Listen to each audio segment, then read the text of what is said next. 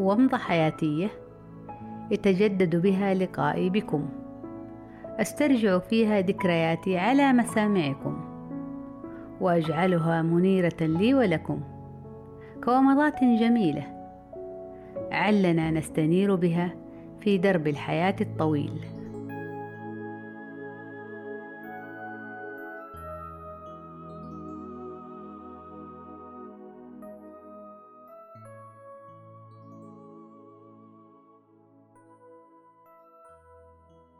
في ذلك المساء الذي أذكر أحداثه تماما ومكان جلوسي حين تلقيت ذاك الخبر حين رن جرس التليفون وحين يريد الله أن أرد أنا على ذلك الاتصال وحين يكون الطرف المتصل هو مدير المستشفى التي وضعت فيه ابني.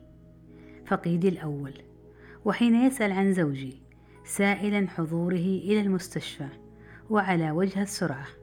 حين ذلك كله. أعيد شريط ذكرياتي المؤلمة عن ما تعرضت له في ولادتي لطفل الفقيد منذ ما يزيد عن شهر أو أكثر.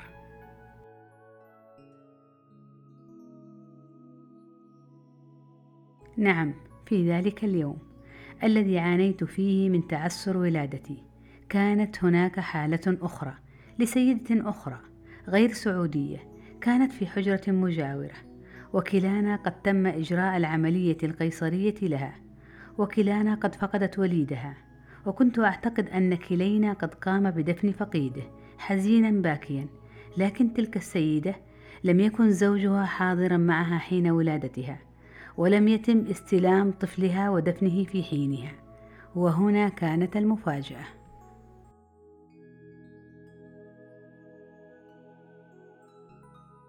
نعم. فحينما ذهب زوجي لمقابلة مدير المستشفى فوجئ أن الموضوع غير ما كنا نعتقد وأن الطفل الذي تم دفنه لم يكن طفلنا بل هو طفل السيدة التي تمت ولادتها في ذات الليلة الحزينة وأن طفلنا لا زال موجودا في الثلاجة لديهم وأن الذي فجر هذه المشكلة واكتشاف هذا الخطأ المزعج هو أن زوج هذه السيدة الأخرى عندما ظهر قد طلب معرفة سبب وفاة المولود كما طلب تشريح الجثة ورضوخا لطلبه عادوا لثلاجة المستشفى وعندها اكتشفوا الخطأ حيث أن الموظف في تلك الحادثة الحزينة لكلينا قام بتسليم الطفل الآخر لنا وتم دفنه من جهتنا وأن طفلنا الذي هو لنا لا زال حتى ذلك الوقت في ثلاجة المستشفى.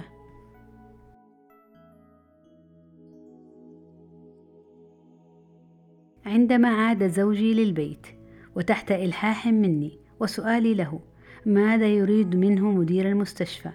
اضطر أن يخبرني بكل ذلك. عندها انهمرت باكية حزينة وعندها أيضا فهمت بوضوح لماذا كانت أوصاف أمي يرحمها الله لطفلي تختلف تماما عن تلك التي قالها لي زوجي. نعم كانت جدا مختلفة وكنت حينها لم أعيرها الاهتمام. لكن في تلك اللحظة بالذات ظهرت الصورة واضحة أمامي فكل منهما شاهد طفلا مختلفا. والدتي حبيبتي يرحمها الله رأت طفلي بعد الولادة مباشرة وزوجي شاهد الطفل الذي سلم له من الثلاجة بالخطأ وهو ليس طفلنا. يا لها من مأساة. تجدد فيها حزني لفقد وليدي بإهمال لا أعرف له سبب.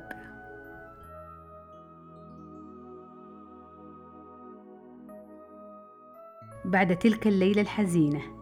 لم يكن أمامنا إلا أن نأخذ طفلنا الحقيقي وندفنه. ونواسي أنفسنا على ما قدر الله لنا.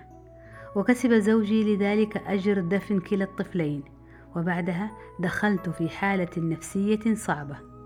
اضطررت فيها أن أذهب لطبيبي. أريد حلا. أريد راحة نفسية من هذا الوضع الذي أزعجني كثيرا. وقد بادرني قائلا. لن أعطيك حبوبا مهدئة تريح أعصابك ولن أنصحك إلا بالصبر على ما أصابك فهذا أمر الله وقد نفذ والخطأ الذي حدث لم يكن لينفذ ما لم كانت إرادة الله واردة. ونحن لها راضين ومستسلمين ولقضائه مدركين وإنني لك من الناصحين بأن تكوني من الصابرين.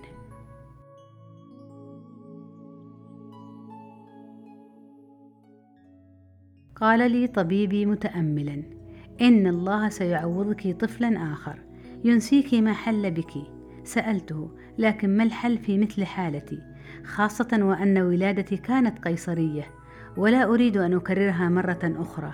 أجابني ممكن أن تكون ولادة طبيعية. إذا التزمت بما سأقول لك.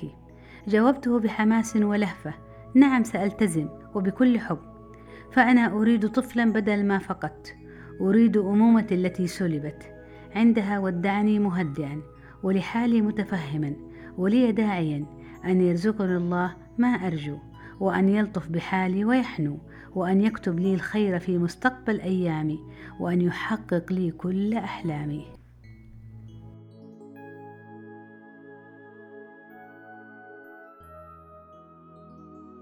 عدت لمنزلي حزينة باكية.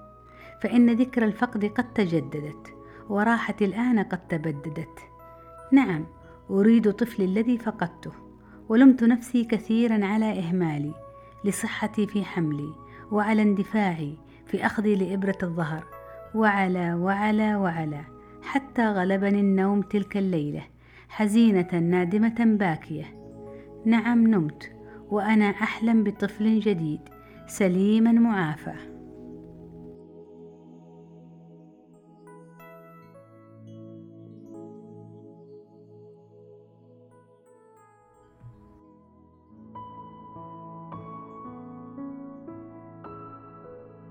كانت ومضة عابرة في فترة غابرة وفي مخيلتي حافرة أجمل صورة وألطف ذكرى. على أمل اللقاء القادم للاستنارة بومضة جديدة. دمتم بخير.